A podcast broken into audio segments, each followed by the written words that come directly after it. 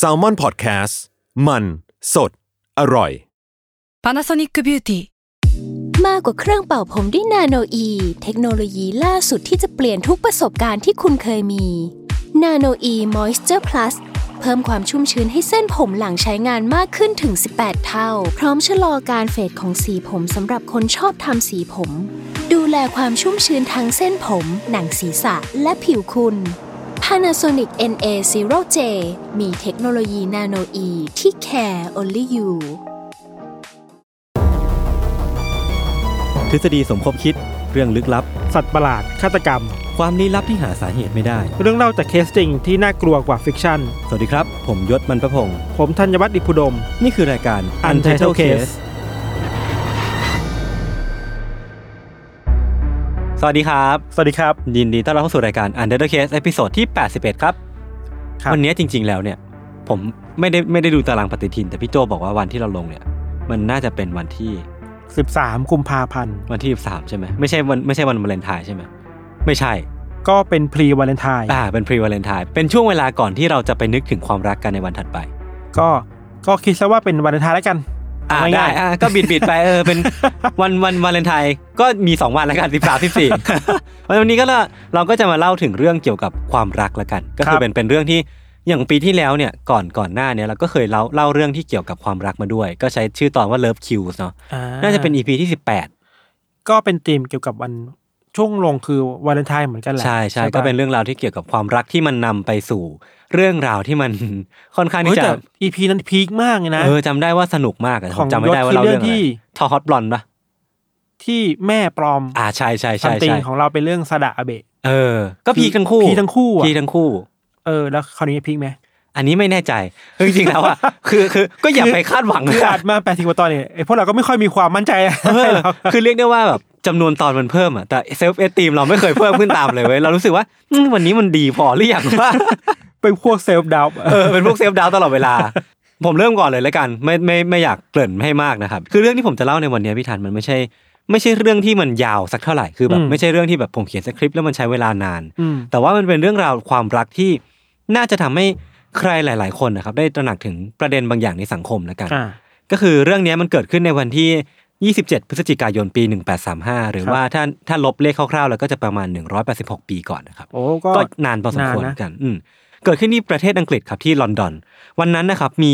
ฝูงชนจำนวนมากเลยครับ มาออรวมกันที่หน้าคุกแห่งหนึ่งที่ชื่อว่านิวเกตนะครับ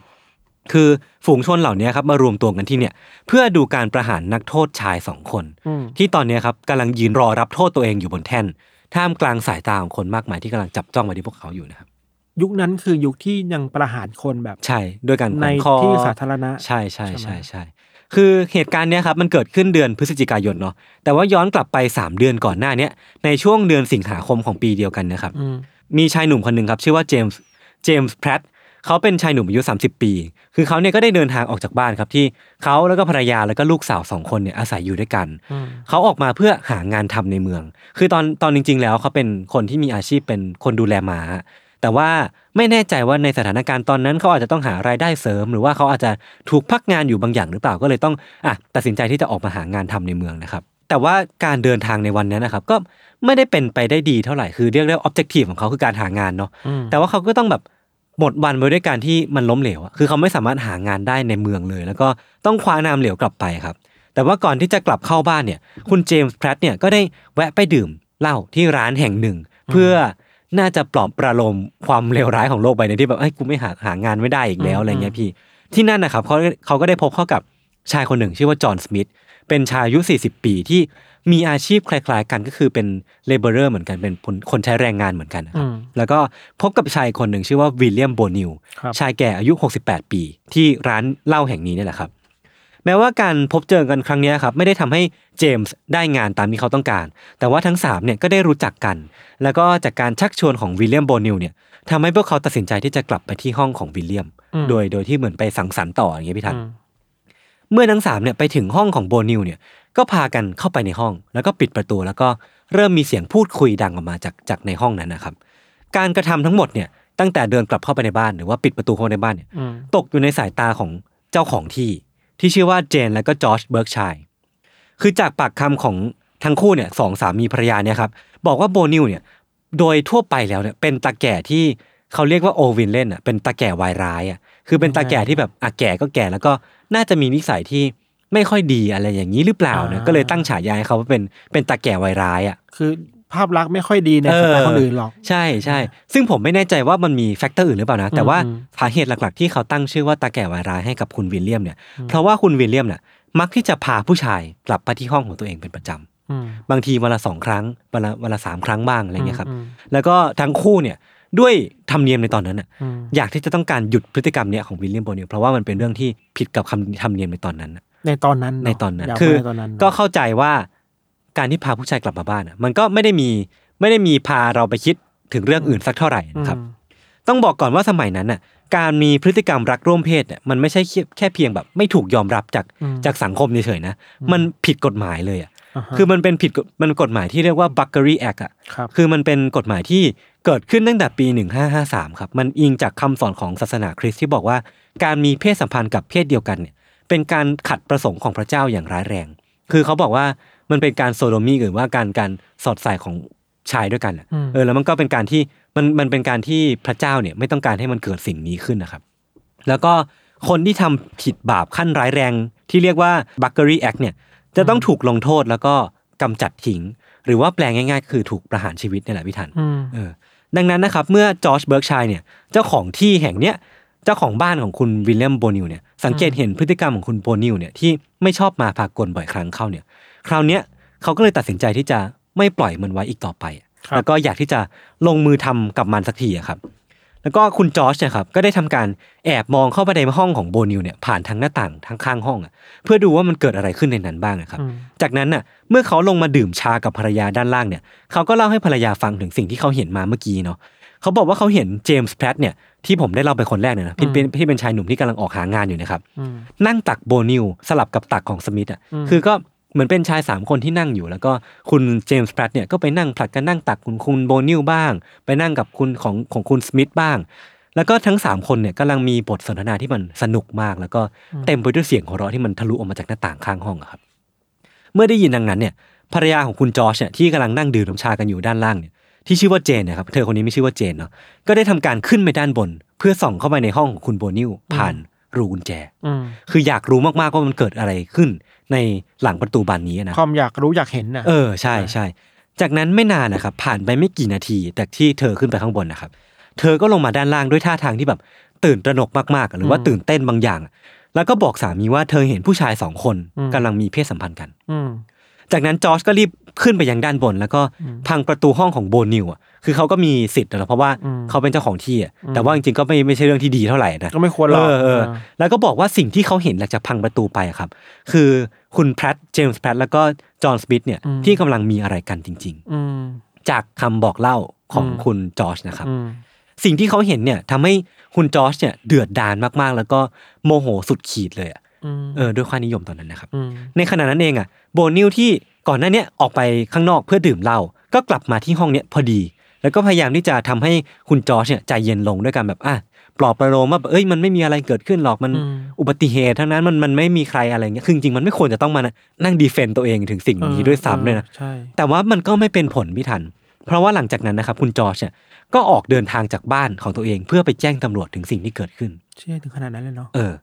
หลังจากนั้นทั้ง 3 คนครับแพรตสมิธแล้วก็โบนิวเนี่ยก็ถูกตำรวจควบคุมตัวที่บ้านหลังนี้ อ่า แล้วก็ถูกตั้งข้อหาปักเกอรี่แอคที่ผมเล่าไปก่อนหน้าเนี้ อ่า เออโดยที่แพรตแล้วก็สมิธเนี่ยครับโดนข้อหาแบบเต็มๆเป็นผู้ผิดจริง ๆ ส่วนโบนิวเนี่ยเนื่องจากไม่มีพยานเห็นว่าเขาทำอะไรบ้างในหลังในหลังประตูบานนั้นนะครับ ครับ ก็เลยตกเป็นฐานะผู้สมรู้ร่วมคิดเฉยๆ อืม แต่ถ้าพูดถึงเรื่องหลักฐานนะพี่ทัน ตำรวจเองก็ไม่ได้มีหลักฐานอะไร มากไปกว่าคำบอกเล่าของสามีภรรยาเบิร์กชัยเลยอะ อืม คือทั้งคุณจอร์จและคุณเจนอะที่อ้างว่าตัวเองได้เห็นพฤติกรรมดังกล่าวอะ อืม ก็เป็นเพียงแค่คำบอกเล่าอะเนาะไม่ได้มีภาพถ่ายคือสมัยนั้นไม่มีภาพถ่าย อืม แล้วก็ไม่มีพยานพบเห็นคนอื่น แล้วก็ถ้าว่าการตามตรงเนี่ยพี่ทัน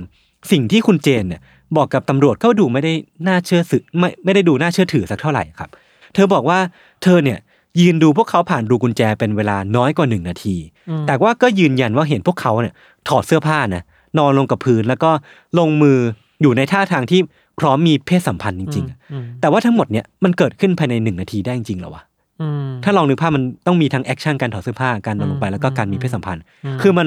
มันน่าจะเกิดขึ้นยาวนานกว่าหนึ่งนาทีที่เธอเฝ้า อืม ดูแน่นอนอะ ม เออ เธอบอกว่าเธอเห็น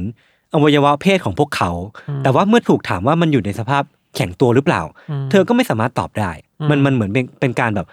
เธอยังไม่สามารถยืนยันสิ่งที่ตัวเองเห็นได้ขนาดนั้นด้วยซ้ำอะครับ ดูแปลกๆนะ เออ มีความแบบไม่ชอบมาพากลบางอย่าง อืม เนาะ แล้วก็ที่สำคัญที่สุดพี่ทัน ภาพจากรูกุญแจเนี่ยที่มองเข้าไปจากรูกุญแจ อืม มันเห็นเหตุการณ์ทั้งหมดได้ขนาดนั้นเลยจริงๆเหรอ นั่นสิเรา เออ ก็สงสัยอยู่ตลอดว่ารูกุญแจบ้านเราอ่ะ เออ มันรูเล็กมากเลยนะ ใช่ จะ แล้วมั ส น อดส่องอะไร เออ มันคงไม่ได้เห็นขนาดนั้นอ่ะ ใช่แล้วมันจะเป็นไปได้จริงๆเหรอที่เธอจะเห็นเหตุการณ์ทั้งหมดที่เธอเล่ามา เออ ผ่านรูกุญแจเล็ก ๆ แค่นั้นนะ เออ มันก็มีความแบบไม่ชอบมาพากลบางอย่างเนาะแล้วก็ในด้านของสามีอย่างจอร์จเองอะครับก็ไม่สามารถยืนยันอะไรไปได้มากกว่าภรรยาเลย สิ่งที่เขายืนยันก็มีเพียงแค่ว่าอ่ะเห็นอวัยวะเพศ แล้วก็ อืม การขยับเขยื่อนร่างกายบางอย่างเท่านั้นเองอะ อืม แค่นี้เองที่ที่ทำให้เขาตัดสินใจที่จะไปแจ้งตำรวจถึงสิ่งที่เกิดขึ้น แล้วมันก็นำไปสู่การถูกจับของชายสามคน ดูมันมาจากจินตนาการการอยากเติมแต่งอะไรเอง เออเออเออเหมือนเป็นการไบแอสไปแล้วหรือเปล่าอะไรเงี้ยครับ อ่า โดยปกติแล้วเนี่ยในการต่อสู้กันบนชั้นศาลเนี่ย ฝ่ายจำเลยเองอ่ะก็ควรจะมีสิทธิ์ในการยกหลักฐานมาต่อสู้ถูกปะ อืม แต่ว่าในกรณีของแพทแล้วก็สมิธนะครับ พวกเขาไม่ได้รับอนุญาตให้นำหลักฐานอะไรมาตอบโต้เลยด้วยซ้ำอะคือเรียกได้ว่าปิดประตูเลยอ่ะ ไม่แฟร์ไม่เป็นธร ใช่ รม มีแต่คุณสามีภรรยาเบิร์กชัยเท่านั้นนะที่พบเห็นเหตุการณ์ที่สามารถเอาหลักฐานตัวเองเห็นนะมาใช้ในศาลได้ แต่ว่าฝั่งที่เป็นจำเลยหรือฝ่ายที่ถูกฟ้องเนี่ย อืม ไม่สามารถเอาอะไรมาสู้ได้เลย อาจจะด้วยอคติเรื่องเพศ เออ ในสมัยนั้ ใน นค ส รับ มัยนั้น คือแม้ว่าทั้งคู่เนี่ยจะไม่ยอมรับผิดเนาะแต่ว่าคณะลูกขุนก็ตัดสินว่าทั้งคู่ผิดจริง แต่ว่าด้วยคำพูดที่มันค่อนข้างโหดร้ายแล้วก็ใจร้ายมากๆเดี๋ยวผมจะขอข้ามไปแล้วกันนะครับ ครับ มันน่าจะทำร้ายจิตใจใครหลายๆคน อืม ศาลเนี่ยก็ไม่รีรอที่จะสั่งจำคุกตลอดชีวิตของทั้งคู่อะครับ ตลอดชีวิตเลยเหรอ ตลอดชีวิต เออ แล้วก็ โอ้ บอกตอกย้ำด้วยว่า อย่าหวังที่จะขออุทธรณ์เพื่อลดหย่อนโทษเลย โหดอ่ะ โหดมากจริงๆ แล้วก็สั่งให้ทั้งคู่เนี่ยครับ เตรียมตัวที่จะรับโทษทันจากพระเจ้าเสียเถอะ อืม อืม น่าสนใจ คือในส่วนของโบนิวเนี่ยครับที่ผมบอกไปก่อนหนั้านว่าเป็นผู้สมรู้ร่วมคิดนะครับ อ่า เขาถูกตัดสินให้จำคุก 14 ปี แล้วก็ย้ายไปที่ออสเตรเลียที่ซึ่งเขาเสียชีวิตในอีก 6 ปีต่อมา ก็คือคืออยู่ในสภาพที่ไม่ค่อยดีสักเท่าไหร่นะครับ อืม แล้วก็การตัดสินครั้งเนี้ยพี่ธันมันไม่ใช่ ไม่ใช่ทุกคนที่จะเห็นด้วยกับคำตัดสินนี้เนาะนอกจากพวกเราเองอะในสมัยนั้นเองอะก็มีคนที่ไม่ได้เห็นด้วยกับการตัดสินคนจากบัคเกอรี่แอคหรือว่า มี การ เหมือนกันใช่ไหม ใช่ คือมันมีผู้ผู้พิพากษาคนหนึ่งครับ ส่งจดหมายไปพูดคุยกับรัฐมนตรีกระทรวงมหาดไทยของอังกฤษในตอนนั้นนะ อืม ว่าการตัดสินเนี่ยไม่เป็นธรรม แล้วก็บอกว่าแพทแล้วก็สมิธเนี่ยเป็นเหยื่อของโซเชียลอิชชูที่มันใหญ่กว่าเนี้ย อืม มันมีอะไรบางอย่างที่มันมันควรจะได้โทษจริงๆอะ อ่ แต่ว่าสองคนเนี้ยเป็นเพียงแค่เหยื่อของการ อืม ไม่ความไม่เป็นธรรมบางอย่างในสังคม อืม แล้วก็เขาบอกว่าที่ทั้งคู่โดนข้อหาเนี่ยเป็นเพียงเพราะว่าความแตกต่างทางชนชั้นนะพี่ทัน ม อันนี้ขยายความเพิ่มคือผู้พิพากษาคนเนี้ยบอกว่า ถ้าสองคนเนี้ยเป็นคนรวย เป็นคนที่มีเชื้อมีเชื้อสายมีมีเงินน่ะเขาก็สามารถทำทุกอย่างในคฤหาสน์ของตัวเองส่วนตัวได้ แล้วก็ไม่ถูกจับผิดหรือว่าไม่ถูกจัดจากสังคม แต่พอเขาไม่มีเงิน เขาก็เลยต้องไปทำปลดปล่อยบางอย่าง ในกรณีว่าเขาพวกเขาทำจริงนะ อืม เขาก็ต้องไปปลดปล่อยบางอย่างในที่ที่สามารถถูกสอดส่องจากคนทั่วไปได้ แล้วก็ไม่ไม่ private สักเท่าไหร่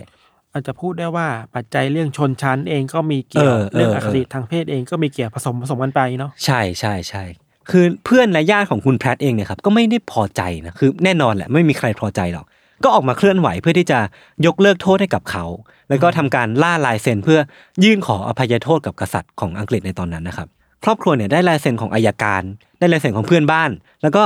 ได้ลายเซ็นของสองสามีภรรยาเบิร์กชัยด้วย ที่เป็นคนไปฟ้อง อืม สองคนนี้อ่ะก็คือไปล่าลายเซ็นแบบพยายามไปล่ามาจนได้ว่าแบบขอให้ตัดสินใหม่ขออภัยโทษสองคนนี้เถอะพวกเขาไม่ได้ทำผิดจริง อุทธรณ์เนาะ เออยื่นยื่นอุทธรณ์ใช่ เอกสารทั้งหมดเนี่ยครับที่ครอบครัวเนี่ยพยายามอย่างยากลำบากเพื่อหามาเนี่ยก็ถูกยื่นเข้ากับคิงวิลเลียมที่ 4 ในวันที่ 24 พฤศจิกายนในปีเดียวกันครับ วันนั้นนะครับวันที่ยื่นอุทธรณ์เนี่ยมี 12 คนที่ถูกอภัยโทษไม่ให้ประหารชีวิตโดยคิงวิลเลียมที่ 4 แต่ว่าแพทและก็สมิธเนี่ยไม่ใช่หนึ่งในนั้น อืม เออคือวันศุกร์ที่ 27 พฤศจิกายนปี 1835 อืม นักโทษทั้งสองคนเนี้ก็คือแพทแล้วก็สมิธเนะครับก็ถูกพาตัวออกไปจากห้องขัง ไปยังสถานที่สำหรับการประหาร แล้วก็ทั้งคู่เนี่ยระหว่างทางที่ถูกอุ้มพาไปเนี่ยก็ยังคงยืนยันความบริสุทธิ์ของตัวเองอยู่ ซึ่งพวกเขาก็ไม่ได้ทำอะไรผิดเลยเนาะ ถูกต้องอันนี้ก็อาจ อ๋อ เราก็ต้อง to be fair ตอนเนี้ยว่า ในสายตาของเราเองหรือว่าจริง ๆ ในสายตาของความปกติบนโลกเนี้ย อืม พวกเขาไม่ได้ทำอะไรผิดเลย แล้วว่าไม่ว่าจะยุคสมัยไหน มันก็ไม่ควรผิดตั้งแต่ยุคสมัยไหนแล้วอะ ใช่ใช่ใช่คือตอนนั้นนะครับตอนที่เขาถูกพาขึ้นแท่นประหารเนี่ย ครับ แพทย์เนี่ยมี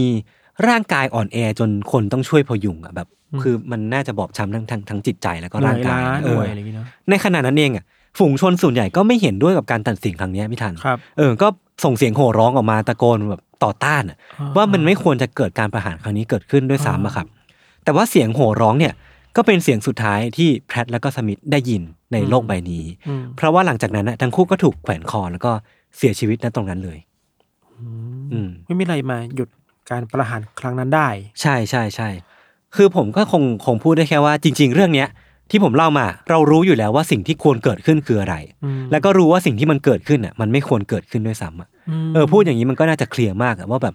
มันเป็นความบิดเบี้ยวบางอย่างที่ที่ อืม ที่ก็ต้องยอมรับว่าประวัติศาสตร์ที่ผ่านมาของมนุษยชาติมันมีความแบบ ไม่เป็นธรรมอย่างนี้เกิดขึ้นจริง ๆ แล้วมัน อืม มันมีผู้ได้รับผลกระทบเยอะมากอะพี่ทัน อืม คือถ้าหากไปดูในลิสต์วิกิพีเดียที่ผมไปดูมานะครับ มันมันชื่อลิสต์ว่า list of pe- people executed for homosexuality in Europe ครับ จะเห็นได้ว่ามีคนลิสต์คนเยอะมากอะที่ถูกประหารชีวิตจากการเป็นโฮโมเซ็กชวล อืม เออซึ่งซึ่งมันเยอะแบบเยอะมากจริง ๆ นะครับ แล้วก็ที่น่าสนใจคือแพทแล้วก็สมิธเนี่ยครับเป็น 2 คนสุดท้ายในลิสต์นี้ แล้วก็เขาเนี่ยเป็น 2 คนสุดท้ายที่ถูกประหารด้วยข้อหามีเพศสัมพันธ์เพศเดียวกันในอังกฤษ หลังจากนั้นก็มีการแก้ไขกฎหมาย เออหลังจากนั้น ทำนี้ อาจจะยังไม่ได้มีการแก้ไขกฎหมายในทันที แต่ว่า อ่า การที่ศาลตัดสินอย่างเนี้ยเริ่มที่จะเป็นสิ่งที่คนทั่วไปไม่เห็นด้วยแหละแล้วก็เริ่มที่จะมีการเปลี่ยนธรรมเนียมหรือว่าเปลี่ยนเปลี่ยนคือความเชื่อบางอย่างในสังคมมากขึ้น แล้วก็กลายมาเป็นยุคปัจจุบันเนี้ยครับ ครับ อืมอืมคือสิ่งที่น่าเศร้าอ่ะพี่ทัน อืม ในขณะที่แพทแล้วก็สมิธเนี่ยครับอยู่ในคุกเนี่ยสามเดือนก่อนประหารชีวิตเนี่ย เคยมีชายคนหนึ่งชื่อว่าชาลส์ดิกเกนส์พี่ทันรู้จักไหมเขาเป็นนักเขียนชื่อดัง ใช่ใช่ เออเออเขาอธิบายสิ่งที่เห็นว่า ทั้งคู่เนี่ยอยู่ที่มุมสุดของห้องเนาะแล้วก็มีคนหนึ่งเนี่ยครับนั่งหันหลังให้กับทางเดิน แล้วก็ยืนก้มโค้งอยู่บนหน้าเตาผิงไฟ คือเรียกได้ว่าเอามือเนี่ยเท้าเตาผิงอยู่แล้วก็ อืม เอาหน้าเนี่ยจุ่มลงไปในแขนนั้นแล้วก็แบบท่าทางเขาคือแบบเศร้ามากๆอะนะแล้วก็อีกคนเนี่ยครับมีหน้าซีดเผือดแล้วก็ผมยุ่งเหยิง คือเขาบอกว่าดูคล้ายผีอะจากจากระยะไกลอะอย่างไรก็ตามคำนิยามหรือว่าคำอธิบายของคุณชาวซิกเกนเนี่ยพูดง่ายคือทั้งสองคนเนะครับคือท่าทางของคนที่รู้ว่าโลกใบเนี้ยไม่มีความหวังอีกต่อไปแล้วอะ ชื่อเศร้า เออ เนาะ เศร้าจริงเศร้าจริง โหดมากเมื่อกี้ที่บอกว่าน่าสนใจอ่ะ อืม มันมีที่ยศเล่าว่าศาลบอกว่า โดยอ้างอิงจากศาสนา ใช่ใช่ใช่ จ ใช่ ริงๆอ่ะประเด็นเนี้ยมันก็เป็นประเด็นคลาสสิกในการถกเถียงมาตลอดเลยนะว่า อืม เวลาที่ศาลหรือว่ารัฐอ่ะเอาศาสนามาช่วยในการปกครองเนี่ย เออ มันมันมีข้อน่ากังวลหลายๆอย่าง ใช่ใช่ใช่ อะไรเงี้ย คือ คือมัน ศาสนาเองก็ไม่ได้อัปเดตเฟิร์มแวร์ขนาดนั้นถ้าให้ ด้วย ถ้าให้ หรื วัด อบางทีมันควรจะแยกกันไหมนะ อ่า ในระหว่าง ก็จริง การลงโทษการปกครอง อืมอืม ประเทศกับการศาสนามันคือหลักที่เรียกว่า secular state อะ อืมอืม ถ้าศัพท์ภาษารัฐศาสตร์นะคือ รัฐคารวาสอะ อืม หลั ไม่ กที่ ไม่เคยได้ยินเลย เออ มันคือ secular state แหละคือว่า เออ this- มันเป็นเทรนด์ของโลกยุคสมัยใหม่นี่ที่ อืม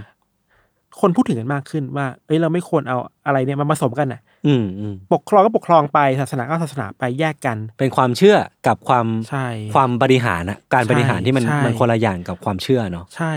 จริง ๆ ในยุคปัจจุบันเนี้ยครับ ล่าสุดเลยจริงๆเราเพิ่งเห็นข่าวเมื่อ เมื่อสองสามสัปดาห์ที่แล้วเองมั้ง อืม ในรัฐอาเจกของอินโดนีเซีย อืม เขาเพิ่งมีการลงโทษเกย์สองคน ครับ โดยการเคี่ยนตีอะ อืมเออเออคือเราจะได้ยินข่าวขนองเนี้ยจากอินโดนีเซีย อ่ะ มาเลเซีย อินโดโดยรวมๆมันก็จะมีเงื่อนไขแปลกๆไปหน่อยคือว่าอย่างอาเจกเป็นรัฐที่มีความมีกฎหมายพิเศษของตัวเอง อืมอืม เข้มข้นกว่าทั่วไปหน่อยอะไรเงี้ยแล้วอาเจกก็มีเรื่องนี้มาตลอด อืม เออจริงๆในเชิงศาสนาก็ คนก็ตั้งคำถามมันเยอะแหละ ว่า อืม เออ อืม มันดีไหมนะที่เราจะแยกเอารัฐกับศาสนาออกจากกัน อืม อะไรเงี้ยจะได้ เอ้ย เรื่องปกครองปกครองไปเลย กฎหมายกฎหมายไปเลยอย่าเอาศาสนามายุ่งเพราะฉะนั้นมันจะวุ่นวาย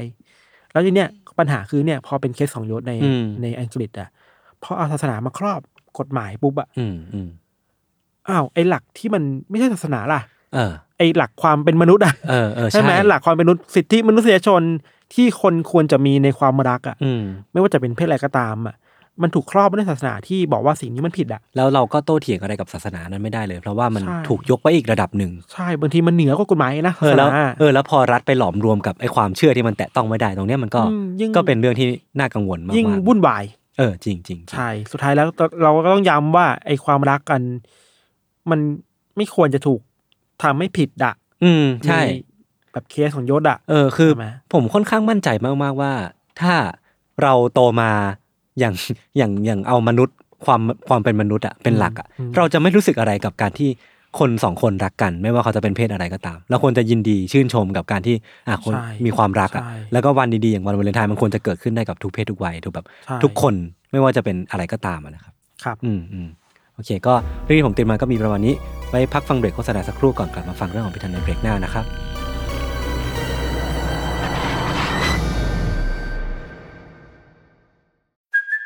Hey, it's Kaylee Cuoco for Priceline. Ready to go to your happy place for a happy price? Well, why didn't you say so? Just download the Priceline app right now and save up to 60% on hotels. So, whether it's Cousin Kevin's Kazoo concert in Kansas City, go Kevin, or Becky's Bachelorette Bash in Bermuda, you never have to miss a trip ever again. So, download the Priceline app today. Your savings are waiting. Go to your happy place for a happy price. Go to your happy price, Priceline.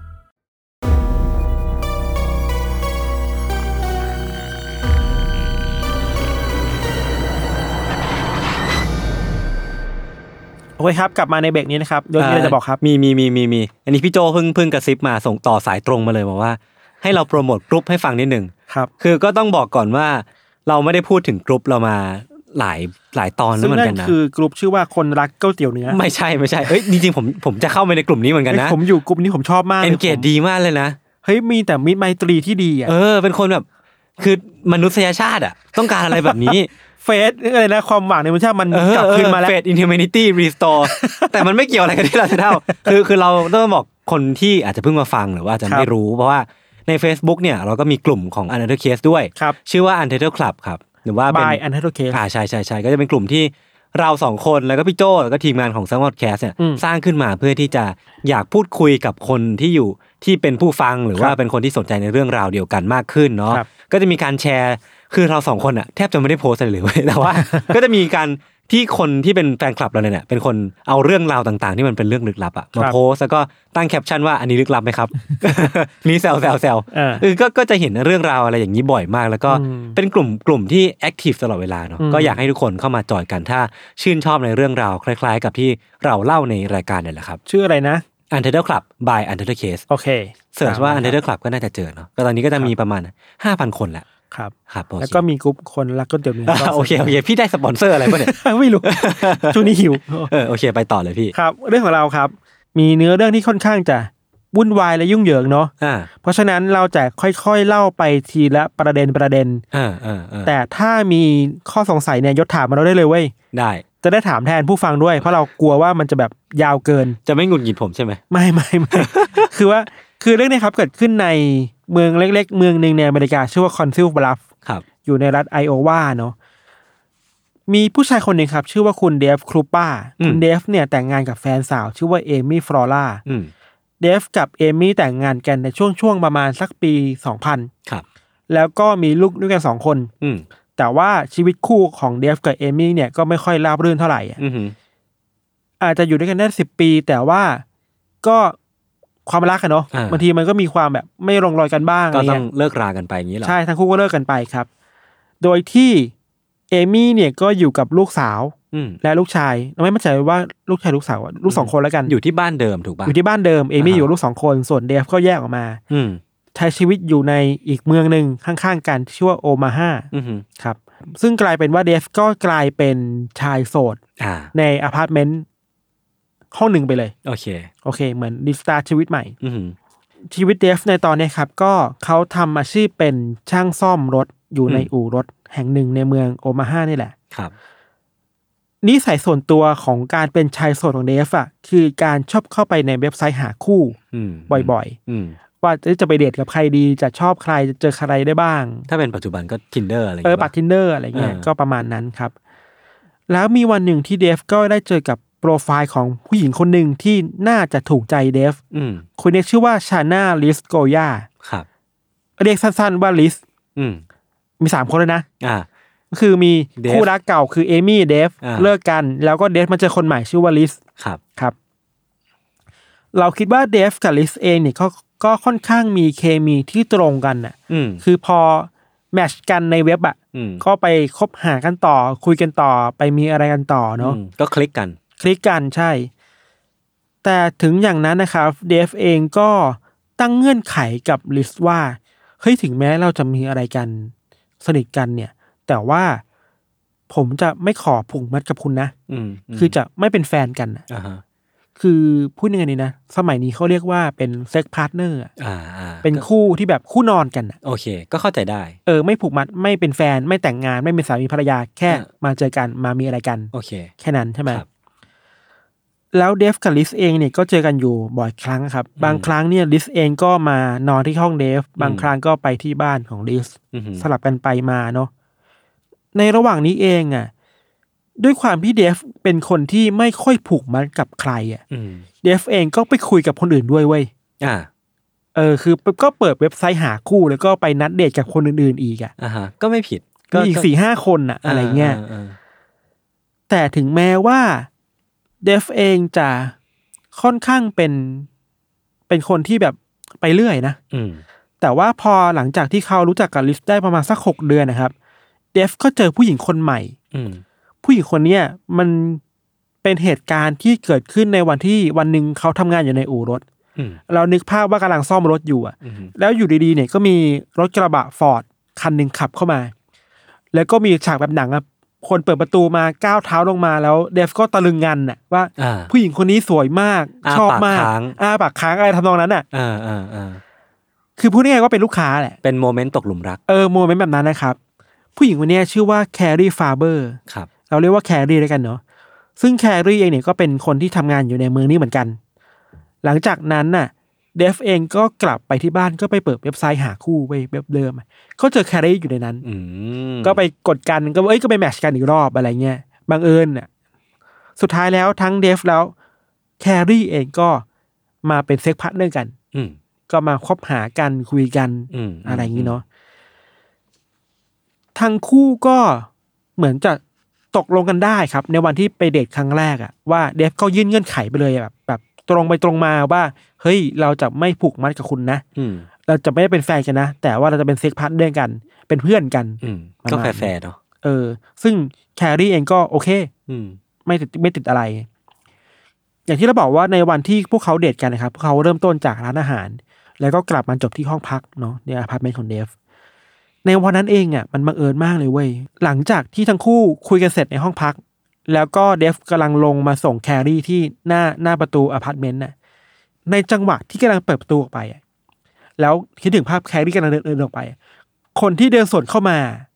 คือลิสเว้ย อืม คือรถไฟชนกันน่ะ เซ็กซ์พาร์ทเนอร์อีกคน ใช่ คือจะเรียกว่ารถไฟชนกันก็ไม่ได้เชิงขนาดนั้นเพราะว่าตัวตัวตัวผู้ชายเองก็ไม่ได้ผูกมัดอะไรกับใคร เออ นะ ทั้งสองคนทั้ง เออ ทั้ง เออ ทั้งสอง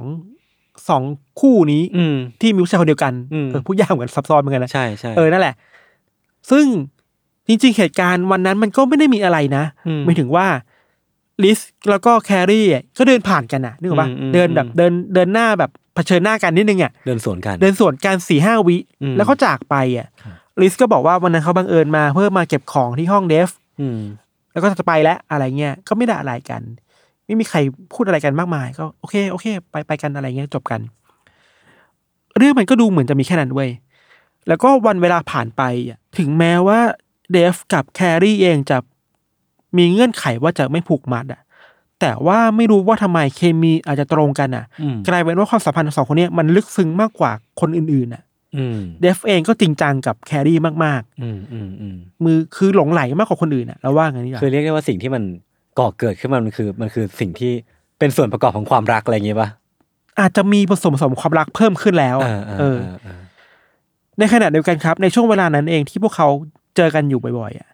แครี่เองก็ต้องทำงานหนัก เราลืมแล้วเปล่าแครี่เป็นคนที่ทำงานเป็นอาชีพเป็นโปรแกรมเมอร์ อืม ในเมือง แล้วช่วงนั้นเหมือนมีโปรเจกต์ใหญ่อยู่อะซึ่งทำให้แครี่ต้องแบบทำงานข้ามคืนข้ามวันน่ะ แล้วบังเอิญว่าโชคดีที่ว่าบ้านของเดฟอะมันใกล้กับออฟฟิศของแครี่ เพราะฉะนั้นแครี่ก็เลยแบบโอเค เดี๋ยวมานอนที่บ้านของเดฟแล้วกันนะ อืม จะได้แบบตื่นไปทำงานง่ายๆอะไร ก็เลย งี้ อยู่ด้วยกันมากขึ้น ใช่หยุดกันมากขึ้นครับ ช่วงเวลาเนี้ยมันดูเหมือนยาวนานนะแต่จริงจริง ๆ แล้วเดฟกับแครี่อ่ะรู้จักกันมาได้แค่สองสัปดาห์เท่านั้นเองอ่ะ โอ้ก็น้อยมากเล น้อยมาก แต่ว่าก็ผูกพันกันมากขึ้นแหละ ครับ พอมันมาถึงวันที่ 13 พฤศจิกายนปี 2012 ครับเชาวันนันเดฟก็ตื่นมาตามปกติแหละ แล้วก็เห็นแครี่กำลังนั่งทำงานอยู่ แบบเหมือนแบบอดนอนมา แล้วเดฟก็แบบโอเค คุยได้สักพักแล้วแบบเข้าไปจูบบอกโอเคบายบายแล้วเนี่ยเจอกันเย็นนี้อะไรเนี่ยเขากลับมาที่บ้าน อืม ก็ปกตินะ แบบเออแบบบอกลาบายบายกันอะไรเงี้ยเดฟก็ไปทำงานที่ที่อู่ซ่อมรถปกติครับทำงานจนถึงช่วงประมาณสักกลางวันบ่ายๆอ่ะก็มีเมสเซจเข้ามาที่มือถือของเดฟแล้วเดฟก็เปิดดูเพราะว่ามันเป็นเมสเซจจากแครี่ อืม แครี่ส่งข้อความมาถามเดฟว่าเฮ้ยคุณ คุณอยากจะย้ายกลับมาอยู่ในบ้านของฉันไหมอ่ะ อืม เดฟก็ตกใจเว้ยว่าเฮ้ยท็อปิกเนี้ยเราเคยคุยกันไปแล้วนี่ อืม เคยเคลียร์กันไปแล้วหรือว่าเราจะไม่ผูกมัดกันนะ อืม เพราะฉะนั้นเดฟจะไม่ย้ายไปอยู่บ้านแครี่แน่ เออมัน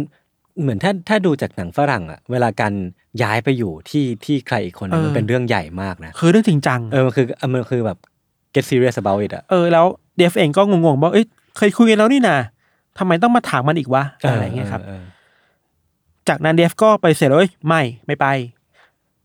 สิ่งที่แครี่ตอบกลับมาคือแปลกมากเลยเว้ยแครี่พิมพ์แบบว่า โอเค ไม่มาก็ได้แต่ว่า ฉันเกลียดเธอว่ะ เอ้า เออแบบ ถ้าเป็นแบบเนี้ย ฉันจะไปหาผู้ชายคนใหม่แล้วนะ อ่า แล้วก็ปิดมือถือหนีเลยเว้ย เออ แล้วก็หลังจากนั้นนะเดฟก็ติดต่อแครี่ไม่ได้อีกเลยอ่ะ อืม โทรไปก็ไม่รับอะ่ะ แล้วสถานการณ์มันเริ่มแปลกมากขึ้นคือว่า เดฟก็กลับมาคิดว่า เฮ้ยทำไมมันเป็นแบบนี้นะ เพราะว่าเราเคยเคลียร์กันแล้วนี่ว่าเราจะเป็นแค่คนเจอกันเป็นเซ็กพาร์ทเนอร์กันเป็นเพื่อนกัน ตั้งแต่ครั้งแรกที่เจอกัน ใช่แล้วทำไมเธอถึงเปลี่ยนไปขนาดนี้ครับ ครับ ตลอดทั้งวันนั้นน่ะ กลับบ้านไปอ่ะ อืม เดฟก็ไม่เจอแครี่เลยนะ เหมือนแครี่ย้ายออกไปแล้วอะแล้วหนี อ่าฮะ ไปแล้วอะไรเงี้ย แต่ว่าแครี่เองในขณะเดียวกันก็ส่งข้อความกลับมาหาเดฟแบบไม่หยุดอ่ะ อืม ส่งมาด่า แล้วข้อความมันจะวกไปวนมา เช่น มีคำซ้ำๆเช่น ฉันเกลียดแกว่ะ แกมันน่าเบื่อ แกมันทุเรศ แกมัน อืม เลวอะไรเงี้ย อืม ส่งมาด่าไม่หยุดเลยอะทั้งวันทั้งคืนน่ะ อืม ของวันนั้นนายศ อื้อหือ ขณะเดียวกันในเวลาที่ไล่เรียกกันนะครับ อืม แม่ของแครี่ที่อยู่อีกเมืองหนึ่งอะก็บอกว่า เฮ้ย แม่ก็ได้ไม่เสร็จแปลกๆจากแครี่เหมือนกันนะ แครี่บอกว่าเนี่ย เดี๋ยวแครี่จะลาออกจากงานแล้ว อืม แล้วก็จะย้ายไปอยู่ที่แคนซัสอีกที่หนึ่ง แม่ไม่ต้องห่วงนะ อะไรเงี้ย เหมือนกับว่าแครี่กำลังจะย้ายตัวเองไปที่อื่นน่ะ อืม แล้วตัดขาดเดฟอ่ะ อืม เออ มันก็ดูแปลกมากขึ้นเนาะ เริ่มซับซ้อนขึ้น ใช่ ส่วนตัวของแม่แครี่เองก็มีความกังวลในตัวแครี่เองเป็นทุนเดินอยู่แล้วครับ เพราะว่าแครี่เองก็มีอาการป่วยด้านจิตใจ อืม เป็นไบโพล่าแล้วก็เป็นซึมเศร้าด้วย อืมม เธอก็กังวลลูกไปอย่างเอ้ยลูกจะเป็นอะไรหรือเปล่านะอะไรเงี้ย ครับ แต่แครี่ก็ตอบกลับมาไม่เป็นไรแม่ไม่ต้องห่วงอะไร โต เงี้ย แล้ว เออประมาณนั้น เดฟเองก็พยายามจะติดต่อกลับไปหาแครี่ทุกครั้งเลยนะ ทุกครั้งที่ได้เมสเซจกลับมาครับ แต่คุณเดฟก็บอกว่าทุกครั้งที่ติดต่อกลับไปอ่ะแครี่จะตัดตัดสายโทรศัพท์ทิ้งอ่ะ อืม ไม่คุยด้วยไม่รับไม่รับไม่คุยอะไรเงี้ยแทนที่จะโทรกลับมาแครี่กลับส่งข้อความกลับมาด่าเขาตลอดเลยอ่ะอย่างที่เราบอกไป จากที่ส่งข้อความผ่านเบอร์โทรศัพท์อะครับ ผ่าน SMS อะ อืม เริ่มเปลี่ยนไปเป็นส่งข้อความมาด่าเดี๋ยวผ่านอีเมล อืม ผ่านช่องแชทใน Facebook อ่า ใน อ่า โซเชียลมีเดียอื่นๆน่ะ คือด่าทุกทางเลยอ่ะ คือเหมือนก็เข้าใจได้ว่าเดฟเองที่เป็นผู้ถูกกระทำอะก็อาจจะไม่ได้ไม่ได้ตอบกลับไปหรือเปล่า อืม ก็เลยพยายามทักมาทุกช่องทุกช่องทางที่เธอนึกออกอะ เออ แล้วมันมีอยู่ครั้งหนึ่งที่เดฟบอกว่า พอเจอเรื่องมากๆเข้าเดฟก็บอกว่า โอเคก็ ไม่ต้องเจอกันแล้วก็ได้ คือสองสัปดาห์ อืม เขาก็ไม่ได้เสียดายอะไรมากเดฟพูดอย่างนั้นนะ อืมอืมอืม เพราะเพราะฉะนั้นเดฟก็พร้อมจะตัดขาดอยู่แล้ว แต่แค่สงสัยว่าจะอะไรกันนักหนานะ อืม ส่งมาด่ากับเราบ่อยมากกันในขณะนี้อะไรเงี้ย ครับ ที่พีคมากคือหลังจากที่แครี่ส่งข้อความมาด่ามานู่นนี่นั่นกับเดฟบ่อยๆอะมีครั้งหนึ่งที่เดฟบอกว่าเขากำลังนั่งดูทีวีอยู่ในห้อง แล้วห้องมันติดกับหน้าต่างเนาะเขาก็นั่งนั่งดูทีวีอยู่บนโซฟาตัวโปรดเขาอะแล้วก็เปิดทีวีดูอะไรเงี้ย แล้วก็มีข้อความส่งมาก็เอ้ยแครี่ส่งใหม่แหละ อืม ส่งมาด่าด้วยว่านะเดฟก็เปิดดู ข้อความครั้งนี้ของแครี่บอกว่า สวัสดี ฉันเห็นเธอนะ เธอกำลังใส่เสื้อสีฟ้าแล้วก็นั่งอยู่บนเก้าอี้ใช่ไหม เชี่ยหลอนน่ะ เออคือกลายเป็นสตอกแล้วอะ่ะ เออ แล้วเดฟก็ตกใจมากเพราะว่า ตอนนั้นเดฟก็ใส่เสื้อสีฟ้าและอยู่ อืม บนเก้าอี้ตัวโปรดเหมือนกันเว้ย เออเออ แปลว่าแคดี้กำลังเฝ้ามองเดฟจากที่เดทที่หนึ่งอยู่อะ และเห็นเขา และเห็นเขาในเวลาปัจจุบันอะ อืม คือเฮ้ยแม่งโคตรน่ากลัวเลยนะ จริงจริงจริงจริง นอกจากแค่การสตอกเดฟอะครับ ก็มีคนใกล้ตัวเดฟหรือคนรู้จักเดฟเองก็บอกกับเดฟบ้า พวกเขาเริ่มได้รับเมสเซจแปลกๆ จากแครี่ด้วยเหมือนกันนะ อืมอืม ในเชิงข่มขู่อะคนแรกที่โดนเลยคือลิส อืม ในฐานะ คนที่เคยเผชิญหน้ากัน อ่า รู้ เดิ ว่าคนนี้เคย สว กิ๊กกันอยู่อะไร เออเป็น เงี้ย เซ็กซ์พาร์เตอร์อีกคนหนึ่ง เออ ของเดฟ ลิสบอกว่าเธอถูกแครี่ส่งข้อความมาด่าทั้งวันเหมือนกันเลยเว้ย อืม แล้วข้อความมันโหดมากคือ มีด่าว่าเธออะลิสเธอมันผู้หญิงไร้ค่า เธอมันก็แค่ คนที่รับใช้เดฟอะไรเงี้ย อืม แบบโหด่ากันแบบโหดๆมากมายอ่ะ อืมด้อยค่ากัน ใช่ครับ มีข้อความหนึ่งครับที่ค่อนข้างโหดมากคือแคลรี่ส่งข้อความมาบอกลิสว่าลิสเธอมันน่ะก็แค่วัวตัวหนึ่งของ โอ้โห ของเดฟเท่านั้นเองแหละ คื คือ อเปรียบเทียบเป็นสัตว์อ่ะ อ่าอ่าอ่า ไม่ก็บอกว่าเธอมันก็แค่ลูกหมาที่หลงทางอ่ะ สักวันหนึ่งฉันหวังว่าเธอจะฆ่าตัวตายนะ อื้อหือ คือโอ้โหูดุเดือดมาก เออเกินไปอ่ะ กลูเกลียดชังกันขนาดนั้นนะครับ ข้อความอื่นที่ข่มขู่ลิสมันก็มีอีกเยอะ เช่น เอ้ย ถ้าเธอยังไม่ปล่อยมือจากผู้ชายของฉันเนี่ย ฉันจะฆ่าเธอนะ คือมันเริ่มทวีความน่ากลัวมากขึ้นมากขึ้นเรื่อยๆครับ มีวันหนึ่งที่มันเหตุการณ์มันดูยกระดับความน่ากลัวมากขึ้นกว่าเดิมเว้ย จากแค่การด่ากันข่มขู่กันผ่านโซเชียลมีเดียผ่านเมสเซจอะมีวันหนึ่งที่ลิสบอกว่าเธอกลับมาที่บ้านแล้วพบว่า มันมีคนเอาสีอะไปละเลงเขียนบนโลงรถของเธออะ อืม แล้วด่าแบบประนามลิสด้วยข้อความนั้นให้คนอื่นเห็นน่ะ อื้อหือ คือมันมันเลยถึงขั้นนี้แล้ว เอ อะ อมันมากไปกว่าแค่การส่งแชทแล้วอ่ะ ใช่พอมันเกิดเหตุการณ์ที่เกิดขึ้นบนโลกความจริงจริง ๆ แล้วครับตำรวจก็เริ่มเข้ามาสนใจในคดีนี้แล้วแหละ อืม เพราะมันเริ่มแบบเริ่มน่า คุก กลั คาว มแล้วมันเริ่ม ออ คุกคามแล้ว โดยคนแรกที่ตำรวจเข้าไปสอบสวนน่ะคือเดฟเว้ย อ่ะก็ชัวร์อยู่แล้วแหละ ก็ต้องถามแบบผู้ชายตัวผู้ชายที่เป็นแบบอ่ะเป็นจุดร่วมของของสองคนนี้ก่อนเนาะ แล้วด้วยความที่เดฟเป็นคนสุดท้ายที่เจอแครี่อ่ะ อ่า นึกออกปะ เออเออ ก็สืบสวนกันพอสมควรแล้วก็เดฟก็ให้ข้อมูลกับตำรวจไปขณะเดียวกันตำรวจก็ขอมือถือของเดฟ อืม ไปตรวจสอบต่อ ครับ ว่ามันมีอะไรไหมในมือถืออะไรเงี้ย อ่าๆ เช่นเดียวกับของลิสด้วยเหมือนกันก็สอบถามแล้วขอมือถือไปเหมือนกันอะไรเงี้ยไอ้ท่ามกลางเรื่องราวที่มันดูกลาหนมากขึ้นน่ะเดฟเองก็ได้รับข้อความจากแครี่เหมือนเดิมเลยเว้ยไม่หยุดอ่ะ อืม ไอ้ข้อมูลที่เราไปเจอมาคือเจอทั้งเช้ากลางวันเย็นกลางคืน ตื่นเช้ามาก็เจอข้อความด่าจากแครี่เหมือนเดิมอ่ะ อืมอืม จนการด่าจากแครี่ผ่านข้อความมันกลายเป็นส่วนหนึ่งของชีวิตเดฟไปแล้วอะ อื้อหือ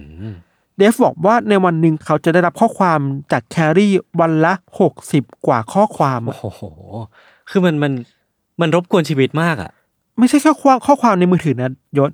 ในอีเมลเขาบอกว่าหนึ่งวันน่ะจะได้รับประมาณหนึ่งร้อยฉบับอะ ไอ้บ้า คือ ฉ โห บับ ดมากเยอะมาก เออ นี่คือการสตอเกอร์ในโลกออนไลน์ก่อกวนในโลกออนไลน์ชัดเจนมากๆเลยครับ ใช่ใช่ถ้าถ้าวันละร้อยฉบับเนี่ย เดือนหนึ่งก็สามพันฉบับแล้วนะ เออแล้วนึกสมมติเราต้องใช้อีเมลติดต่อติดต่องานน่ะ อืม แทนที่จะเปิดไปเจองานเจออะไรก็ไม่รู้ขนาดเนี้ย เออเออ ทั้งเดฟแล้วก็ตำรวจเองก็พยายามจะต่อออกตามหาแครี่ให้เจออะ อืม คือคงไม่ไหวแล้วว่า อะไรกันนักหนาวะ อยู่ไหนวะ ขอคุยด้วยหน่อยสิอะไรเงี้ย แต่ว่าตามเท่าไหร่ก็ตามหาแครี่ไม่เจอเวยยศ อืม ตำรวจเองก็มีข้อสันนิษฐานว่า หรือว่าด้วยความที่แครี่เป็นโปรแกรมเมอร์อะ อืม ก็เลยมีทักษะสกิลในการปกปิดตัวตนในโลกออนไลน์ตัวเองได้ชัดเจนมาก ไม่ให้คนมาตามตัวได้อะ เออ ก็คือสามารถลบแทร็กหรือว่าดิจิตอล เออ ฟุตปริน t ของตัวเองก็ อาจ ได้ จะใช้ proxy อะไรบางอย่าง ในการ เออ ลบการตามหาเจออะไรเงี้ยครับ ก็เป็นไปได้มีเหตุผลเนาะในระหว่างนี้เองครับเดฟเองก็ปรึกษากับตำรวจพอสมควรเลยว่าจะจัดการเรื่องนี้ยังไงดี มีครั้งหนึ่งเว้ยที่ตำรวจเสนอว่า เฮ้ย เอาอย่างนี้ไหมเดี๋ยวคุณไปเปิดเบอร์ใหม่ อืม แล้วไม่ต้องบอกเบอร์นี้ใครนะ อืม คือไม่ต้องบอกตำรวจไม่ต้องบอกใครเลย แล้วลองดูซิว่าจะเจอไหม อืม สรุปว่าก็โดนอยู่ดีเว้ย จริงไหมเนี่ย เออ เฮ้ยขนาดไปเปิดเบอร์ใหม่โดยที่ไม่ได้บอกใครเลยอะนะ ทางทางที่เป็นเบอร์ที่เดฟรู้คนเดียวอะ เออ แต่ว่าแครี่ก็ยังส่งข้อความมาด่าที่เบอร์นั้นได้อะ โอ้โห มันมันเริ่มแบบ เริ่มทำแม่งทำแม่งเริ่มแบบมีบางอย่าง ไม่ชอบมาปรากฏละ เออ มันยังมีอีกเว้ย เออ เหตุการณ์มันก็ไม่ได้น้อยลงไปเท่าไหร่ครับ ช่วงเวลานี้เองที่เดฟกับลิสหันมาปรึกษากันว่า เอาไงดีวะ เออ เราทั้งคู่เนี่ยโดนกันเยอะขนาดเนี้ยจัดการยังไงดีนะครับ หาทางออกไม่ได้ พอมาถึงเดือนสิงหาคมปี 2013อะครับ เรื่องราวมันก็ใหญ่โตมากขึ้นครับ คือว่าวันนั้นเดฟอยู่บ้านแล้วก็ได้รับสายโทรศัพท์จากลิส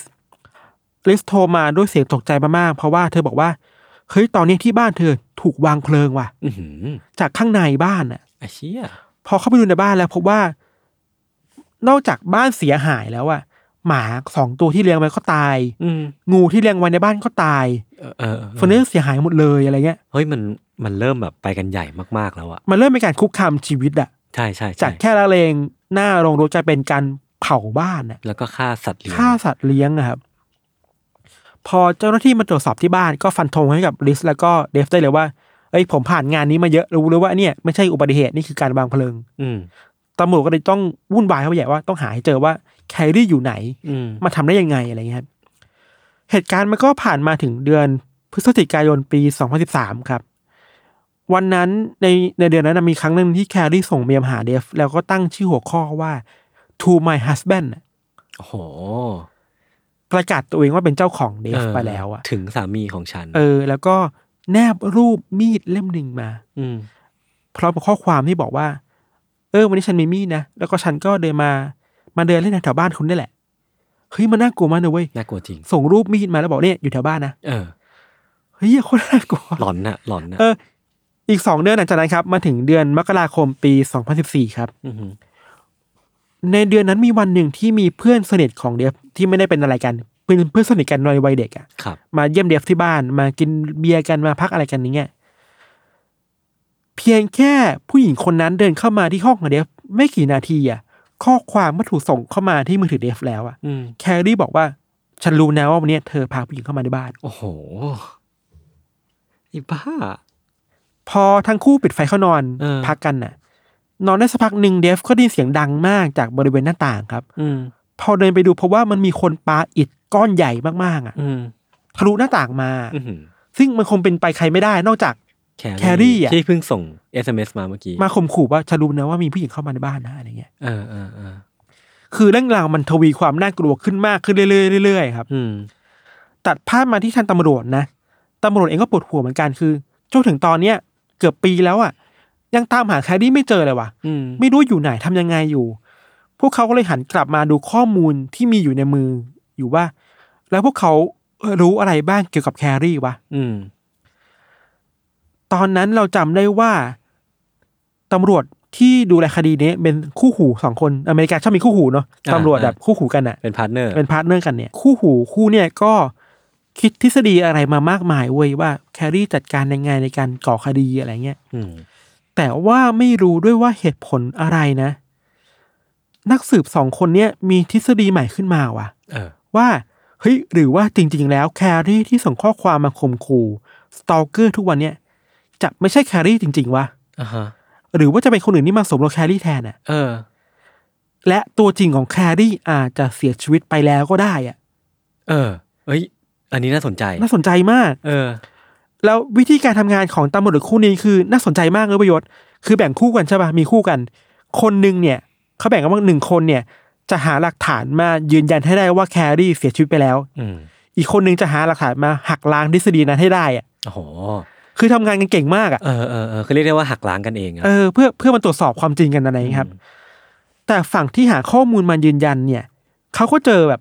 ความแปลกๆเยอะ เช่น บัตรเครดิตของแครี่อะที่เคยลงทะเบียนไว้อะไม่เคยถูกใช้งานเลยนะ หลังจากที่เธอหายตัวไปอะ ก็คือไม่มียอดการใช้เลย ไม่มีกล้องวงจรปิดไหนเลยที่สามารถบันทึกภาพแครี่บนถนนได้อะ อืม ไม่มีการเห็นภาพแครี่ที่อื่นเลยอะนอกจากนั้นนะครับ แทบไม่มีร่องรอยในในโลกดิจิตอลของแครี่อีกเลยอ่ะ โอ้โห มันพิ หา พิ ย รุษ หมดเลยอ่ะหา มี ไ พิรุษแบบสุดๆ อ่ะ แต่ว่ามันมีเหตุการณ์พวกนี้เกิดขึ้นนะ เออ มันมีปัญหาเกิดขึ้นนะ อืม หลักฐานเดียวที่ตำรวจมีแบบเป็นรูปธรรมมาก ๆ คือ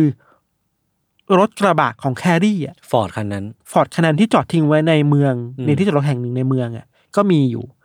พอตำรวจเข้าไปตรวจสอบรถคันนั้นนะครับ ก็พบว่ามันมีรอยนิ้วมือของคนคนหนึ่งติดอยู่บนพวงมาลัย เออ พอพอเอารอยนิ้วมือเนี่ย ลายนิ้วมือเนาะ เออ เอาไปสแกนแล้วอะกลับไม่ตรงกับดัตต้าเบสที่ FBI มีเลยอะ ว่ามันไม่ใช่แครี่ใช่ไหม ไม่รู้ของใคร อ๋ เว้ อย คือมันไม่ตรงกับของใครเลยเหรอ ของใครเลยไม่มีเลย ไม่มีในดัตต้าเบสเลย เออ คือมันก็ดูวุ่นวายเข้าไปใหญ่อะ ใครอีกวะเนี่ยมีตัวละครลับเข้ามา ข้อบ่งชี้หนึ่งคือที่ตำรวจเจอคือข้อความที่แครี่ส่งมาให้กับเดฟแล้วก็คนอื่นๆนะมันมักจะมีคำที่สะกดแกรมมาผิดๆตลอดเลยเว้ย อ่าฮะ แต่พอให้ไปดูแบบเพื่อนๆดูอะเพื่อนๆคิดว่าเฮ้ยที่ผ่านมาเวลาคุยแครี่แครี่ไม่เคยผิดแกรมมานี้อะ อืม มันก็เริ่มคิดว่าเอ้ยหรือว่าจะไม่ใช่แครี่จริงๆวะ มันเริ่มหลักฐานทุกอย่างมันเริ่มแบบชี้นำไปทางนั้นเนาะ ใช่สุดท้ายนักสืบทั้งสองคนก็ได้ข้อสรุปว่าเฮ้ยตอนนี้เราไม่สามารถหาหลักฐานอื่น ๆ มายืนยันได้เลยว่าแครี่มีชีวิตอยู่อะ อืม และจะโกเวว่าโอเค เราจะสืบสวนในสมมติฐานว่าแครี่เสียชีวิตไปแล้ว แล้วมีคนอื่น สวมรอยอยู่ ไอ้บ้า คำถามคือ เออ แล้วใครวะคือคนที่สวมรอยเป็นแครี่อยู่ในปีกว่าๆสองปีมานี้อ่ะ คือใครเนี่ย ผมก็สงสัยนะ แต่ผมสงสัยอีกอย่างคือทำไปเพื่ออะไรวะ เออหนึ่งในผู้สงสัยเบอร์ต้น เออ ๆที่ตำรวจมีและเดฟมีและลิสมีคือเอมี่เว้ย เอมี่ เอมี่คือแฟนคนแรก เออ ที่มีลูกด้วยกันกับเดฟอ่ะ ภรรยาเก่าของเดฟ ใช่ แล้วเป็นภรรยาที่ผูกพันกับเดฟเพราะว่าเป็นคู่กันจริงๆ แต่งงานกันจริงๆอ่ะ อืม คือเรื่องนี้ครับตำรวจไปได้ข้อมูลมาจากลิสนี่แหละลิสบอกว่าเอ้ยมันมีข้อความแปลกๆ บางครั้งก็ส่งมาจากเอมมี่นะ อ่า เช่นข่มขู่เธอบ้าง ซึ่งมันลักษณะคล้ายๆกันน่ะ สลับแอคเคาผิดเนี่ยเหรอ ไม่รู้เหมือนกัน ผิดแอคผิดแอค เออตำรวจก็โอเค งั้นก็ทดไว้หน่อยว่าเอมี่อาจจะเป็น ผู้ต้องสงสัย ผู้ต้องสงสัยก็ได้นะอะไรเงี้ย อืม เช้าวันหลังจากที่ตำรวจมีทฤษฎีนี้อ่ะคือเรียกลิสเรียกเดฟมาคุยกันว่าเอ้ยเอมี่จะเป็นคนร้ายหรือเปล่านะครับหนึ่งวันหลังจากนั้นน่ะลิสก็ออกไปเดินเล่นในสวนสาธารณะในเมือง อาจจะพักผ่อนหัวใจ พักผ่อนสมองอะไรเจออะไรมาเยอะอะไรเงี้ยเช้าวันนั้นที่นั่งอยู่ในสวนน่ะ เธอโดนยิงว่ะ เฮ้ย ลิสบอกว่าตอนที่นั่งอยู่อ่ะมันมีคนออกมาจากพุ่มไม้ เออ แล้วเอาปืนมายิงที่ขาเธอ ขาอ่ะ เออแล้วโชคดีที่แบบมันเฉียดฉิวมากเลยจุดสำคัญไปนิดเดียวอ่ะ แล้วอาการคือสาหัสมากๆ คือต้องมีลงรถรถโรงพยาบาลมารับอ่ะ อ่าฮะ แล้วลิสบอกว่าเธอมั่นใจมากว่าคนที่ยิงอ่ะคือเอมี่เว้ย อืม ตำรวจก็เลยโอเค งั้นเดี๋ยวเราไปหาเอมี่กัน เออ ตำรวจก็ไปหาเอมี่ที่บ้าน เอมี่ก็อยู่บ้านนะ เออ รถก็อยู่ แต่ว่าความแปลกคือเพื่อนบ้านของเอมี่บอกว่าตลอดหลายชั่วโมงที่ผ่านมา เอมี่ไม่ได้ออกไปไหนเลยนะ อ้าว แล้วตำรวจก็แบบด้วยเซนส์ของตำรวจอะไปจับพวงมาลัยของเอมี่อะ อืม แล้วพบว่าเครื่องรถอะเครื่องยนต์ของรถอะยังเย็นมากเลยเว้ย ก็แสดงว่าไม่ได้สตาร์ทเร็วๆนี้ เออไม่มีการสตาร์ทออกไปไหนอะ อ้าว แล้วเป็นใครอะ แล้วเป็นใครอะ เออ คดีมันก็ยุ่งเหยิงเข้าไปใหญ่ว่าตอนเนี้ยใครกันแน่ที่เป็นคนทำร้าย ใครเป็นคนสตอกใครเป็นอะไรกันแน่ไม่รู้ว่า ซ่อนตัวอยู่ที่ไหนด้วยซ้ำอะ อ่า หรือจะเป็นแครี่จริงๆวะแล้วทฤษฎีที่ตำรวจคิดมามันผิดอะ อ่า ไม่นานหลังจากนั้นนะครับตำรวจก็ปวดหัวแหละ แล้วก็ไปจ้างผู้เชี่ยวชาญด้านเทคโนโลยี มาดูว่าไอหลักฐานที่ตำรวจมีอยู่ทั้งหลายเนี่ยมันสามารถสืบสาวอะไรได้บ้างไหมอะครับ อืม ตำรวจก็ได้จ้างผู้เชี่ยวชาญคนเนี่ยไปดูข้อมูลจากมือถือของนางเดฟ แล้วก็ของลิสอะ อืม มือถือที่ขอไปตอนแรกว่าเฮ้ยจะสามารถเจออะไรได้บ้างไหมนะที่พวกเขาเคยมองข้ามไปก่อนน่ะ หรือว่าอะไรบ้างที่มันเคยถูกลบไปในมือถืออะแล้วมันเป็นหลักฐานอะไรได้บ้างนำพาไปอะไรได้บ้างครับ คราวเนี้ยตำรวจเจอเซอร์ไพรส์ครั้งใหญ่เลยเว้ย อืม คือตำรวจเจอว่าข้อมูลทั้งหมด เช่น ข้อความอีเมลรูปต่างๆ ที่แครี่ส่งให้เดฟอะ อืม มันมาจากมือถือของลิสหมดเลยอะ เชี่ย คือทุกอย่างอะ เออ อีเมลการปลอมแปลงตัวตน คือลิสมีคนปลอมตัวเป็นแครี่อะ เออ มันแปลว่าที่ผ่านมาการเผาบ้านอะ อ่าฮะ คือลิสเผาบ้านตัวเองอะ เออ เธอเซตขึ้นทุกอย่างขึ้นมาหมดเลย ฆ่าหมาเองฆ่างูที่บ้านตัวเองพ่นข้อความบนโรงรถตัวเองอะ เออ ส่งข้อความด้วยตัวเองมาด่าตัวเธอเองอะ แซงว่าตัวเองเป็นเหยื่ออีกคนหนึ่ง ใช่ แล้ววันที่ปาอิดใส่บ้านของเดฟก็เป็นลิสนี่แหละ ที่ปาอิดใส่ห้องของเดฟอะ อ่าฮะ ทุกอย่างคืออยู่ในมือของลิสมาตลอดอะสองปี เออ สามปีที่ผ่านมา พีค สิ่งที่ลิสทำคือทั้งข่มขู่เดฟ เออ ส่งอีเมลไปด่า ส่งอีเมลมาด่าตัวเองว่านางแกมันแย่มันสารเลวยังไงอะ เออ คือพูดได้ว่าเล่นละครเก่งมากอะ จริงจริง ในการปลอมตัวเป็นแครี่อะครับ หลังจากนั้นตำรวจก็เข้าไปตรวจสอบบ้านพักของลิสต์อะแล้วก็เดฟ แล้วก็พบว่า เอ้ย มันมีเมมโมรี่การ์ดใบหนึ่งที่ทิ้งไว้อยู่ในบ้าน อืม ก็ไปดูพบว่ามันมีหลาย ๆ รูปที่ถูกลบไปแล้ว หนึ่งในรูปที่ถูกลบไปแล้วอะมันมี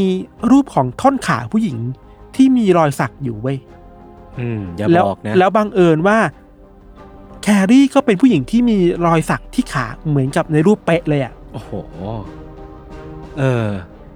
นอกจากนั้นพอมาตรวจดูมือถือของของลิสใหม่ครับ ก็พบว่าความแปลกอันหนึ่งที่ไปนหลักฐานมัดตัวคือว่าตำรวจเจอรูปถ่ายของรถกระบะ อือหือ ของแครี่อะ อืม ในมือถือของลิสอะเอ่อรูปถ่ายนั้นนะถูกถ่ายก่อนประมาณหนึ่งเดือน ก่อนที่ตำรวจจะเจอรถในที่จอดรถอะ อืม มันแปลว่าลิสรู้มาตลอดว่ารถอยู่ไหน เออ และรู้ว่าแครี่อยู่ไหนอะ ทั้งทที่ในชีวิตจริงก่อนหน้าเนี้ยทั้งสองคนไม่เคยรู้จักกันมาก่อนเลย ใช่ผ่านกันแค่ครั้งเดียวที่อพาร์ตเมนต์ตรงประตูอะ ของเดฟ ของเดฟอะหลังจากนั้นลิสก็ถูกตำรวจจับครับ ถูก อืม ตั้งข้อหาว่าเป็นการฆาตกรรม อืม ก่อเหตุจากความหึงหวง อืม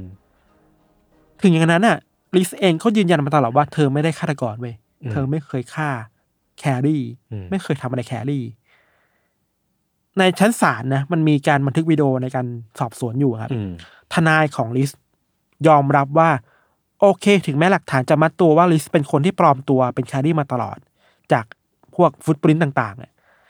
แต่ว่ามันก็ไม่มีหลักฐานนี่ที่จะมัดตัวว่าที่ลิสเป็นคนฆ่าฆ่าแครี่อ่ะ ใช่อันนี้อันนี้ผมก็ต้องยอมรับนะว่า นอกจากภาพถ่ายหรือว่าบาง อืม อย่างที่มันยืนยันว่าสองคนนี้เคยเจอกันจริง อืม แล้วก็รู้จักกันจริง รู้ว่าอันนี้เป็นรถของแครี่จริง แต่มันก็ อืม ไม่ได้มีหลักฐานที่มัน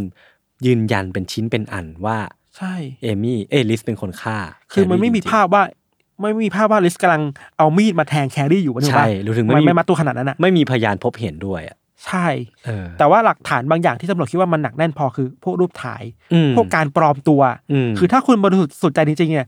คุณจะปลอมตัวเป็นแครี่มาตลอดสองสามปีที่ผ่านมาทำไมวะ ใช่ใช่ ใช่ไหม เออ คือถ้าอันนี้อินเคสนะคือถ้าไม่ได้รู้ว่าแครี่ตายไปแล้วอะ อืม คุณจะกล้าปลอมตัวเป็นแครี่ได้ยังไงอะ แล้วเพื่ออะไร ใช่ใช่ใช่ แต่ว่าในเคสนี้มันสามารถพูดได้ว่าอาจจะเกิดขึ้นจากความหึงหวง อืม ความรักใคร่กัน ความริษยา ลิษยาอะไรบางอย่างอะไรอย่างนี้ยครับ อืม สุดท้ายแล้ว จนถึงวันที่พิจารณาคดีครั้งสุดท้ายอ่ะ อืมอืม ตำศาลก็พิพากษาให้ไปผิด แล้วก็จำคุกตลอดชีวิตเนาะ อืม แต่ว่าลิสเองก็ไม่เคยยอมรับ อืม เลยว่าเธอเป็นคนฆ่าแครี่ อืมอืมอืม และที่สำคัญคือจนถึงวันเนี้ยยังไม่รู้เลยว่าศพแครี่อยู่ไหนอะ ก็คือไม่เคย ไม่เคยแม้แต่จะยอมรับ เออ แล้วก็ไม่ได้ออกมาบอกด้วยว่าแครี่ศพอยู่ไหน ใช่ มันก็ยังมีช่องโหว่ในคนคิดต่อไปว่า เฮ้ย หรือว่าที่ผ่านมา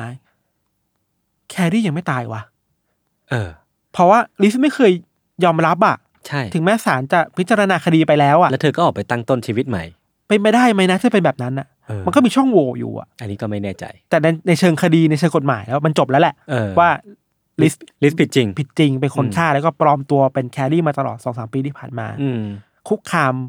เดฟมาตลอด อืม แล้วอ้างว่าตัวเองเป็นเหยื่อคนหนึ่งเพื่อที่จะรอดคดีนี้อะไรเงี้ย เออเออเออ ประมาณนี้ครับ เออเออโห แม่ง พีคหนัก โหดอะซับซ้อน เออเออเออ คือ จริงๆอะตอนที่เราเห็นสคริปต์อะเราอยากจะเล่าอีกเวย์หนึ่งเว้ยคือว่ามันมีเรื่องเล่าที่คู่ขนานกันไป เอออ คือเมืองข้างๆกันเนี่ย ในเมืองเมืองหนึ่งในเมืองที่เราเล่าอยู่เนี่ย มันคือแครี่ในฐานะที่เป็นสตอเกอร์ อืม ใช่ปะแต่ในอีกเมืองหนึ่งอ่ะแม่ของแครี่อ่ะกำลังตามหาแครี่แบบ อ๋อ เต็มที่มากเลยเพราะเธอเป็นห่วงอ่ะ เออ เพราะว่าแครี่ถ้าถ้าว่ากันตามตรงอ่ะ ก็เป็น missing person ป่ะ แบบไม่ได้ติดต่อ ใช่ คร ใช่ใช่สถานะของแครี่ในอีกเมืองหนึ่งคือเป็นเป็น missing person ถูกประกาศหาคนหาอยู่อ่ะ เออ คือไม่มีไม่มีใครพบเห็นตัวตน จะมีก็เพียงแต่การส่งเมสเซจ ใช่ ไปหาเดฟกับลิส ใช่ สองคน ใช่ จริงๆแล้วแครี่เองก็เป็นคนที่เคยแต่งงานมาแล้ว แล้วก็มีลูกติดคนหนึ่ง อืม เป็นลูกชายโตแล้ว ครับ มีครั้งหนึ่งที่เราไปดูสารคดีมาคือมีครั้งหนึ่งที่ลูกชาย ไม่เข้าใจว่าไอคนที่โพสเฟซบุ๊กอยู่ทุกวันเนี่ยเป็นแม่จริงๆไหมอ่ะ อืมโหเศร้านะ ลูกชายก็เลยทำงี้เว้ย ส่งคำถามไปในแชท Facebook เออ ให้ให้แครี่ตอบโดยที่เป็นคำถามที่ต้องเป็นแม่จริงๆ ถึงตอบได้ อืม เช่นเพื่อนคนแรกของผมชื่ออะไร ไอช็อกโกแลตแรกที่กินชื่ออะไร เหมือนคำถามลื คำถามเดาใจ ลืมลืมพาสเวิร์ดอ่ะ เออประมาณนั้นน่ะ เออ ซึ่งแครี่ Facebook แครี่ไม่ตอบเว้ย อืม แต่เรื่องอื่นตอบหมดเลยยังไม่ตอบเรื่องเนี้ย ก็ชัดเจน ข้อชัดเจนว่า ประมาณหนึ่งเหมือนกัน ว่าคนนี้ไม่น่าใช่แครี่ที่ใช้ Facebook อยู่ เออเออเออ อีกอย่างหนึ่งที่น่าคุยคือเฮ้ยเรื่องนี้มันเกิดขึ้นเมื่อไม่กี่สิบปีที่มาที่ผ่านมา ไม่ถึงสิบปี ไม่ถึงสิบปีแล้วก็สำคัญคือ ไอสิ่งที่เรียกว่าตัวตนหรือว่ารอยเท้าในโลกดิจิตอลน่ะดิจิตอลฟุตปรินต์น่ะเอ้ยมันเป็นตัวไขคดีประมาณหนึ่งเลยนะ อืม คือเราชอบคิดว่าไอ้ฟุตปรินต์แบบเนี้ยครับ มันคือแค่เราลบ Facebook สเตตัสออก ลบทวิตเตอร์ออกบางเรื่องมันจบแล้วอะ ใช่ เฮ้ยแต่ไม่เว้ยฟุตปรินต์มันมากกว่านั้นนะ เออเออ มันมีที่เรามองไม่เห็นอีกเยอะมาก เช่นเนี่ยตำรวจสามารถกู้ข้อมูลจากเมมโมรี่การ์ดได้ อือหือ กู้ข้อมูลจากมือถือได้แม้ถูกลบไปแล้วอะ อืม มันก็ยังอยู่ในนั้นอะมันก็เป็นหลักฐานมามัดตัวในที่ในสุดท้ายไปอะไรเงี้ย เออจริงๆนะอันนี้น่าสนใจนะพี่ คือถ้าถ้าเปรียบโลกความเป็นจริงกับโลกออนไลน์ อืม เรามักจะคิดว่าโลกแห่งความเป็นจริงอะไม่ว่าเราจะทำอะไรลงไปอะมันจะ อืม ยังอยู่ยังคงอยู่ถูกปะ อ่า แต่กลายเป็นว่ามันกลับกันอะในโลกออนไลน์อะไม่ว่าเราจะทำอะไรมันก็ยังคงอยู่ไม่ว่าเราลบไปแล้ว ใช่ มันสามารถแทร็กกลับไปได้ ใช่ แต่กลับกันในโลกแห่งความเป็นจริงอะพอมันถูกทำไปแล้วอะสักวันหนึ่งมันก็จะถูกหลงลืมไป เพราะว่ามันไม่ได้มีอะไรจดจำอะ ใช่ เออความจำของมนุษย์เองก็ไม่ได้สามารถจำแบบเอเทอร์นอลได้ มีหนำซ้ำเราเอาเรื่องในโลกความจริงมาลงในโลกออนไลน์ด้วยไง เออ แล้วมันยิ่งลบไม่ได้ไง จริง อันนี้แม่งน่ากลัวจริง แล้วก็อีกเรื่องหนึงคือเรื่องการปลอมแปลงตัวตนอ่ะ เอออันนี้เรา แม่ง เราอาจจะ แม่ง ไม่ต้อง พีค พูดก็ มาก ได้เพราะว่ามันผิดอยู่แล้วอ่ะ เออ เออ มันพีคมากว่า โห ใครจะไปเชื่อวะ เออ คนที่เราคิดว่าเป็นเหยื่อมาตลอดอ่ะ อฮึ คือคนที่กระทำอ่ะ ใช่แล้วลงทุนมาก สามปีอ่ะ เออ คดีเนี้ยสามปีในการ วัน แบบทำ วั อน ย่า หนึ่ง เย กี่สิบสิบอีเมล อินเคสว่าเธอเป็นคนร้ายจริง ๆ นะ อ่าอินเคสอินเค ลิ ส สนะ ครับ ครับ สุดท้ายแล้วคือ ที่น่าเศร้าที่สุดคือว่าจนถึงวันนี้ก็ยังไม่มีใครเจอศพของแครี่เลยอ่ะ อืม แล้วไม่รู้ว่าถ้าเธอเสียชีวิตแล้วเธอถูกฝังที่ไหน อันนี้ก็น่าเศร้า หรือว่าถ้าเธอถูกลักพาตัวไปไปซ่อนไว้เธออ อื ยู่ ม ไหน ไม่มีใครรู้ คือถ้าว่าการว่ากันจริง ๆ คือเธอไม่ได้ผิดอะไรเลย แล้วก็ ใช่ ไม่ไม่ไม่ควรจะลงเอยอย่างนี้ด้วยซ้ำ ใช่ นะ เหยื่อของจริงในคดีนี้คือแครี่นี่แหละ ใช่ใช่ใช่ เนอะ อืม ประมาณนี้ครับ โอเคครับก็จะเห็นได้ว่าเรื่องราวความรักเนี่ย มันก็แบ่งออกเป็นหลายเฉดเนาะ เออ เออ มันไม่ได้มีเรื่องราวความรักด้านเดียว เวลาเราพูดถึงความรัก เวลาของของแฟนคู่หนึ่งอะ อืม เวลาคนหนึ่งเล่ากับอีกคนหนึ่งเล่าหรือว่าสายตาของคนนอกมันก็จะมีหลายเรื่องหลายเรื่องราวเนาะ เวลาพูดถึงความรักสมมติเราคิดว่ามันเป็นคือร้อยเปอร์เซ็นในก้อนกลมกลมๆก้อนหนึ่งอะ อืม จริงๆมันแต่ไม่ใช่ร้อยเปอร์เซ็นต์ก็ได้นะ มัน อืม ผสมด้วยความรู้สึกอย่างอื่นน่ะ อืม ใช่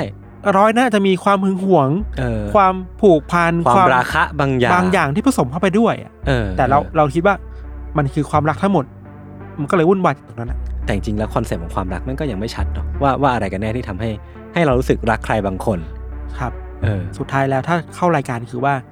ความรักนี่ก็เป็นความลึกลับที่สุดในชีวิตมนุษย์เราเหมือนกันครับ อารพิธันความรักเป็นไงบ้างครับเนี่ย ครับ ประมาณนี้ครับรายการ โอเคครับ ก็วันนี้เรื่องที่ผมและพี่ธันเตรียมมาก็มีประมาณนี้ครับ ติดตามรายการ u n d e r t a l Case ได้ในเอพิโซดต่อๆไปทุกช่องทางของ s ซ m o n Podcast เช่นเคย